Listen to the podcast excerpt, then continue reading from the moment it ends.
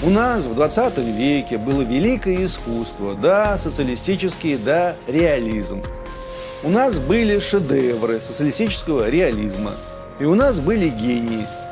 И, наконец, он не погиб, этот самый соцреализм. Он жив, он остается жить в этих великих работах до тех пор, пока у людей есть глаза.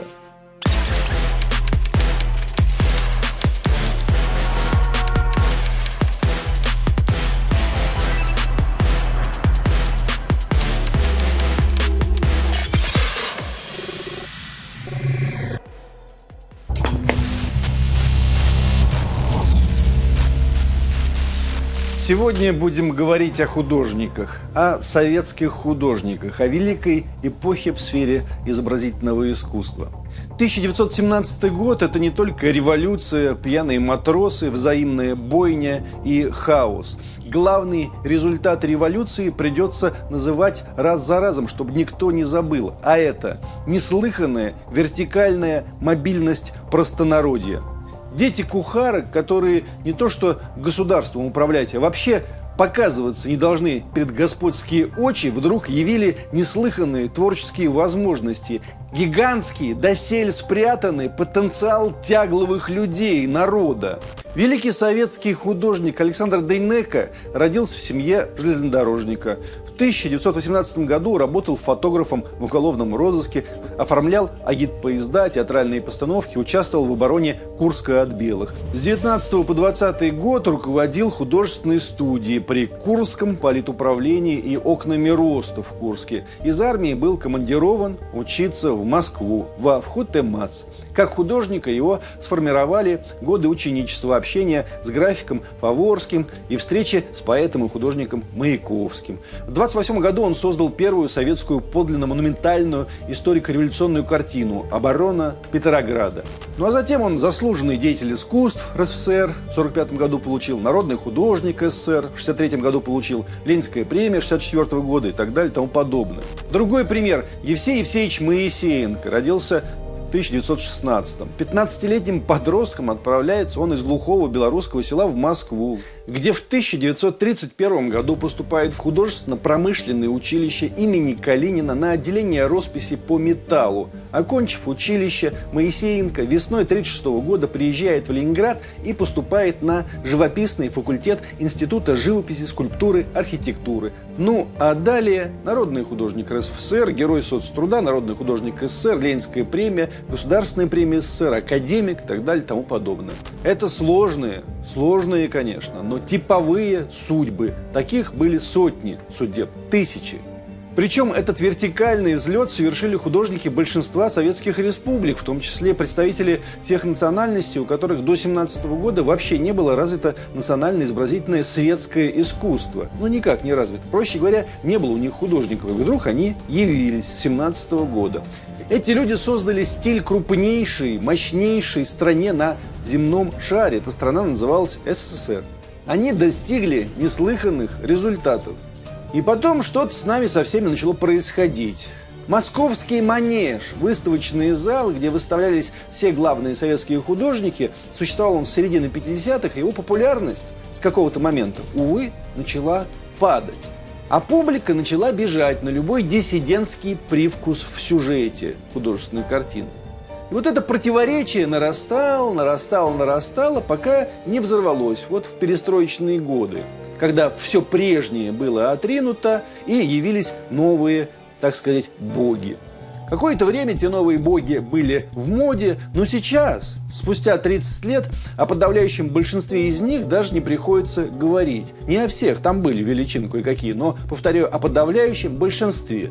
Зато вообразите себе, друзья, едва ли кто-то мог даже помыслить такой в момент перестройки, когда откровенно высмеивалось все советское искусство. И тем не менее, сегодня все эти авангардисты и квази-авангардисты, вся эта перченная антисоветчина ужасающе падает на мировых рынках в цене, она никому не нужна. А соцреалисты, напротив, растут. Конечно же, стоит об этом задуматься, правда? Как же так случилось? В числе прочего, увы, имеет место элементарная переоценка самого, с позволения сказать, продукта. Социалисты, черт побери, как правило, прошу прощения, рисовали лучше. Вот так, Вот так открытие, да? Умели сдержать в руках. Образование было классическое у них. Их выучили на совесть в советских учебных заведениях. Страна надрывалась в труде, а их выучила эта страна. И еще стипендии платила. Еще соцреалисты с каждым годом все интереснее и интереснее по другой элементарной причине. Там творится история на их картинах. Там история главная, а не бесконечное кривляние извивающегося эго с вечно насупленной бровью и кривым носом, уходящим куда-то вглубь картины. Люди ценят живое. Люди устают от мертвого. Соцреализм казался мертвым, а оказалось, он живет, живет. Хотя даже глядя с искусствоведческой точки зрения, на это надо сказать еще вот что. Нынешние коллекционеры, как верно заметил искусствовед Александр Ильич Морозов, могут даже не соотносить соцреализм с конкретной советской жизнью. В конце концов, их не слишком интересует, кто и как жил тогда. Это совершенно нормально. Вы же не восклицаете, глядя на русскую живопись 18 века, а почему художник Холопов не рисовал? Ну так и здесь так же. Современные коллекционеры, скупающие работы соцреалистов по огромным ценам, воспринимают работы соцреалистов как предметы искусства. И в панораме достижений той эпохи убежденные и уверенно делают выбор в пользу соцреализма. По той простой причине мы возвращаемся к первому нашему доводу, что это действительно искусство высокого либо высочайшего уровня. Морозов пишет, нам трудно простить соцреализму, что творцы были слугами власти – на самом деле не трудно, да и не такими уж слугами, ну да ладно. Ну так вот, продолжаю цитату. Ну а творцы итальянского возрождения, спрашивает Морозов, а великие европейские живописцы нового времени, Рафаэль, Микеланджело и римские папы 15-16 столетий, Леонардо и его покровители кондотьеры, то есть наемники по нынешним временам, ну так просто бригадой можно их назвать. Гениальный Веласкес и мрачный король инквизиторов Филипп II, соцреалисты писали вождей? Так этих вождей весь мир знал. Чем они хуже Наполеона или Петра Великого? Да ничем не хуже. Во все времена так делали, их правильно делали, писали вождей. Не думаю, впрочем, что это убедит всю эту нашу публику, которая презирает соцреализм. Поэтому скажу, что я сам считаю в этой теме основным. В замысле своем и по факту соцреализм поставил в центр своего изучения и изобразительного повествования человека труда – Соцреализм восхищен человеком. Соцреализм созидает человека.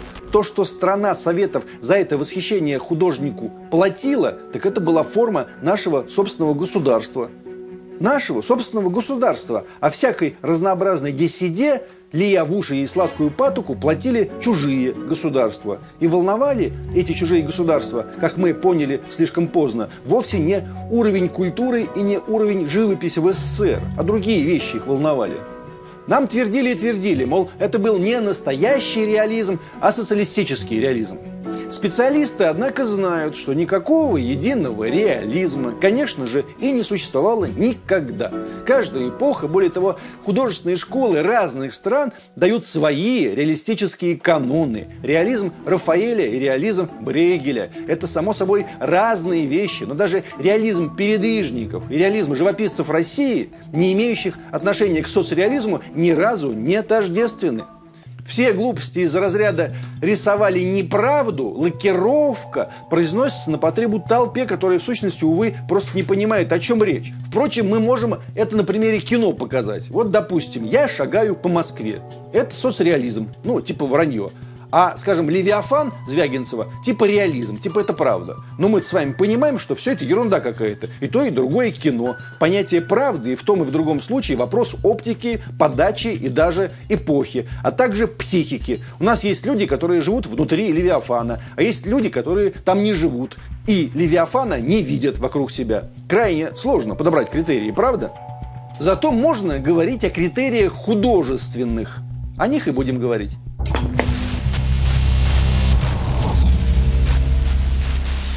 Социализм, по факту, конечно же, совершенно логичное и, более того, гармоничное развитие русского классического искусства. Самые известные художественные группы уже в 20-е годы прошлого века, 20 века, говорившие о необходимости развивать традиции передвижников, был АХР – Ассоциация художников революционной России. Среди тех, кто пополнил ряды Ахр, также было немало живописцев, получивших признание до революции. Исаак Бродский, Борис Кустодиев, Евгений Лансере и даже Филипп Малявин, который потом, правда, эмигрировал. И, конечно же, Кузьма Петров-Водкин.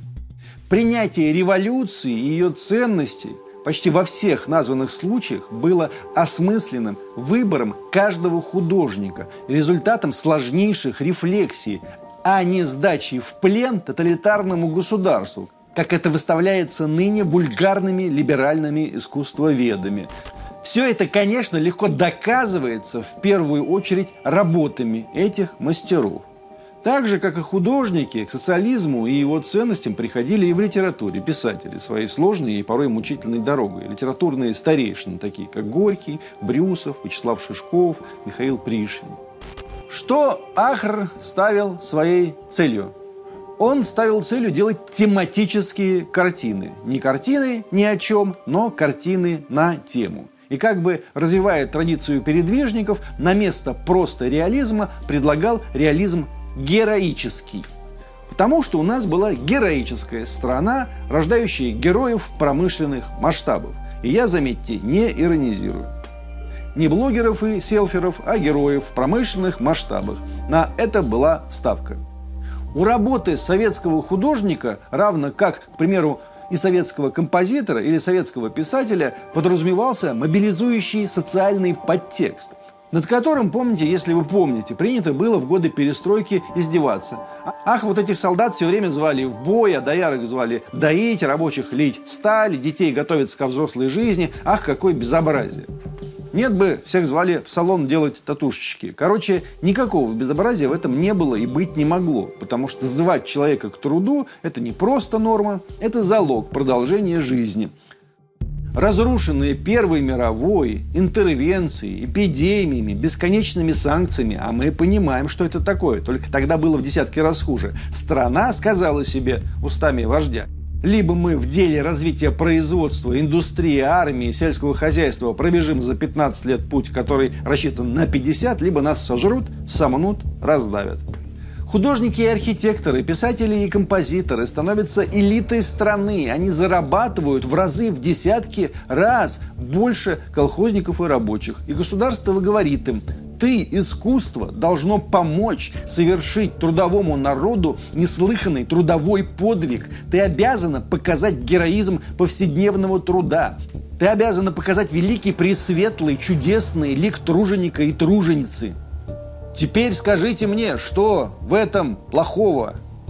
Что, может быть, какой-то художник хотел рисовать голую натуру, парижские бульвары или колючую проволоку, а рисовал доярок? Ну да, частная трагедия, бывает. Но мы должны с вами видеть все это в историческом контексте. А в историческом контексте, друзья мои, дело обстоит так. Если бы не великая мобилизующая сила искусства, если бы не было бы советской живописи, советского театра, советской музыки, советской литературы, у нас промышленность не росла бы на 15% в год, о которых мы сегодня, кстати, даже не мечтаем.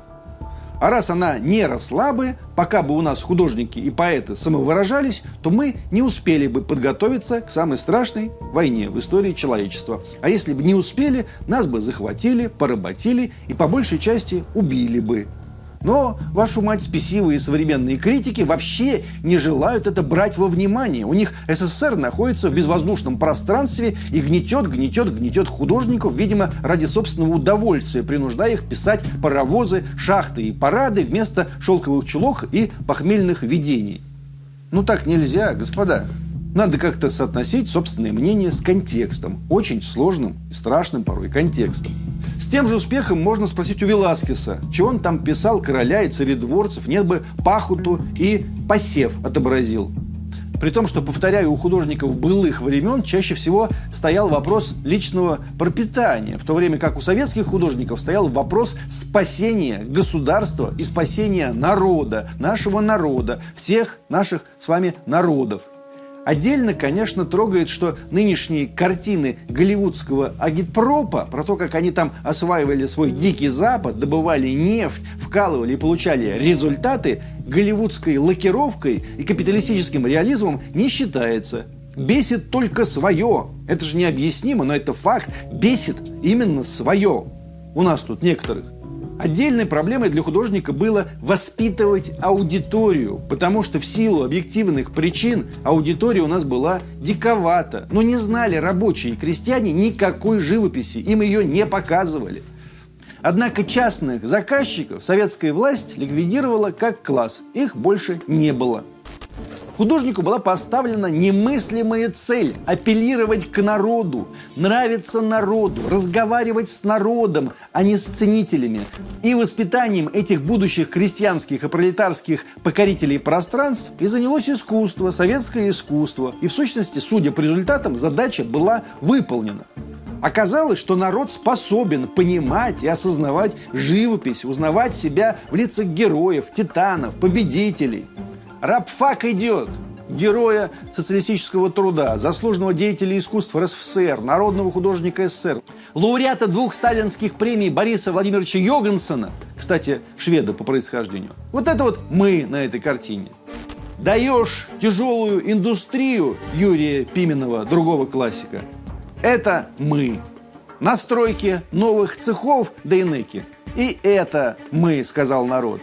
Днепрострой Николая Дормидонтова. И это мы. Столевар Субботин художника Гавриила Горелова. Это я, сказал народ.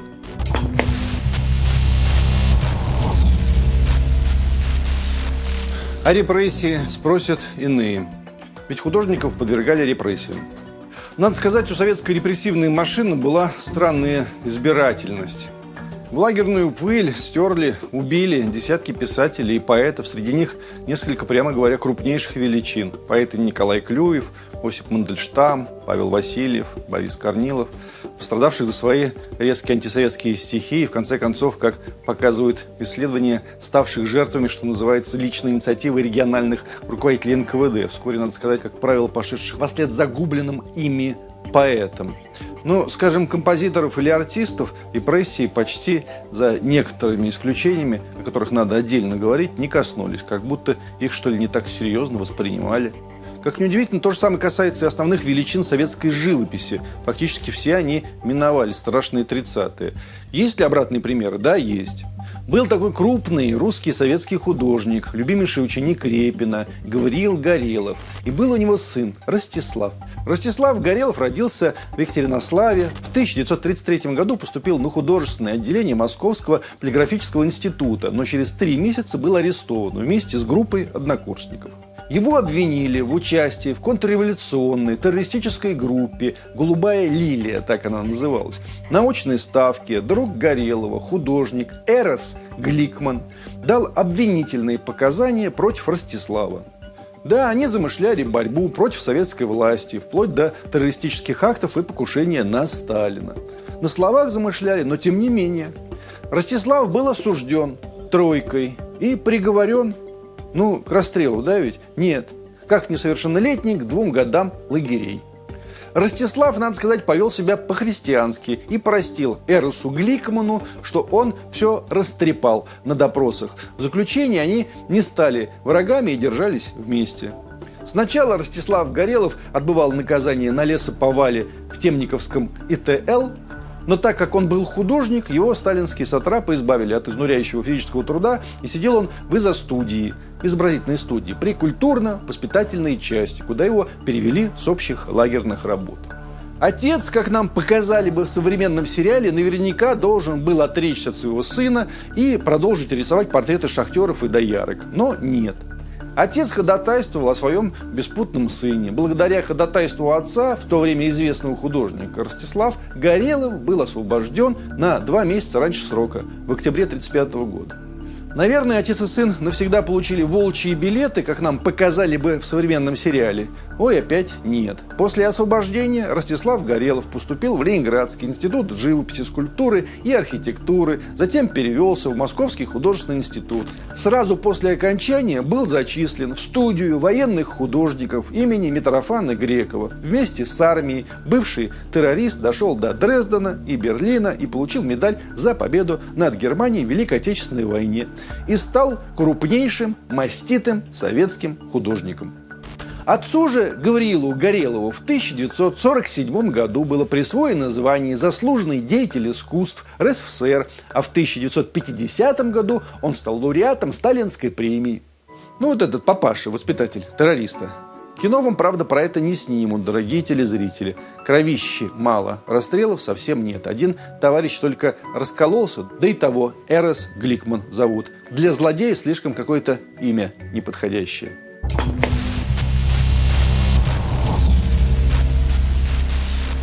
Был я недавно с детьми на прекрасной выставке художника Юрия Пименова. Прочитал по пути на выставку статью об этой самой выставке в газете «Коммерсант». Вроде и журналист, вернее, журналистка, не дурак, ну, не дура, но, боже мой, как это скудоумная жвачка надоела. Типа, вот начинал Пименов как большой художник, но потом социальный заказ, исследование партийным установкам и последняя вспышка дара. Здесь восторженно про какую-то явную или чаще всего мнимую фигу в кармане. Потом все равно конформизм и творческая гибель и вся прочая эта чепуха, размазанная на пол полосы, где смысл у всего сказанного один. Вот если бы не советская власть, какой был бы прекрасный художник. Ох. Короче так, была и партия, был и социальный заказ, но если бы не советская власть, вообще бы не было бы никакого Юрия Пименова и всех его шедевров. Не было бы. Бог знает, что было бы другое, а вот этого ничего бы не появилось бы в природе, в принципе. Ну что это вот хождение кругами вокруг очевидного напоминает нам? Да советскую догматику это напоминает, только на выворот. Там тоже статьи про художников также и сочинялись. Вот, мол, был большой дар изначально, да, писал царедворцев и князей, но все-таки изображал их с волдырями и спесивыми, зато рабочих и бурлаков красивыми. Но потом все равно продался окончательно царю, став оплотом царизма и религиозным мракобесом какое мелкое, по щиколотку, нелепое мышление. Итак, с самого начала. Повторяем.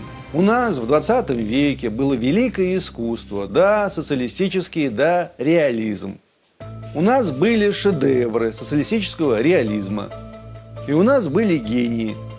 Это было искусство мирового уровня, и оттоптавшись на руинах Советского Союза, накривлявшись в волю, мир теперь понемногу признает это.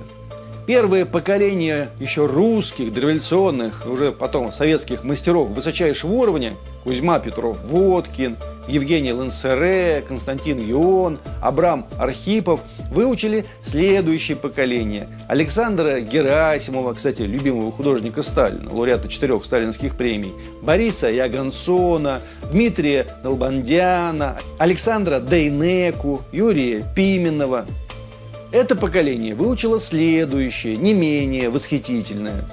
Безусловно, Евсей Моисеенко, Гелий Коржев – это гордость мирового изобразительного искусства. И это советские художники, безусловно, жившие и творившие в советской парадигме и воспринявшие ее разрушение как катастрофу. Взгляните на победителей Гелия Коржева. Это вот люди, выигравшие в 93 году – и сравните их с теми, кого писал Коржев ранее, скажем, триптих «Коммунисты», затем «Облака» 1945. Мне сейчас скажут, так погиб же ваш соцреализм, погиб. Во-первых, то, что пришло ему на смену, погибло еще быстрее. Никому эти хари как бы русских алкоголиков, как бы местного извода, Шариковых, вся эта порнография духа, все это «я художник, я так вижу», все эти похмельные кубики и колючие неудовлетворенные треугольники не нужны. Уже ни в России, ни в мире. Как правило, не нужны. Как правило, все это вышло из моды и больше не войдет, за редчайшими исключениями. Во-вторых, милые мои, все когда-то кончалось. Античность, возрождение, передвижники. Это что означает? Что они все проиграли? Ну, мы же не дураки, что это за выводы такие бестолковые? Никто не проиграл. И, наконец, он не погиб, этот самый соцреализм. Он жив, он остается жить в этих великих работах до тех пор, пока у людей есть глаза. Потому что от этих работ свет идет. Там людей любят, там уважают труд и героизм. Они не продукт распада, а результат работы человека над собой, над эпохой. Они стремились сделать мир и нас с вами лучше. Они по Достоевскому спасали красотой мир. У них получалось. У них еще не раз это получится.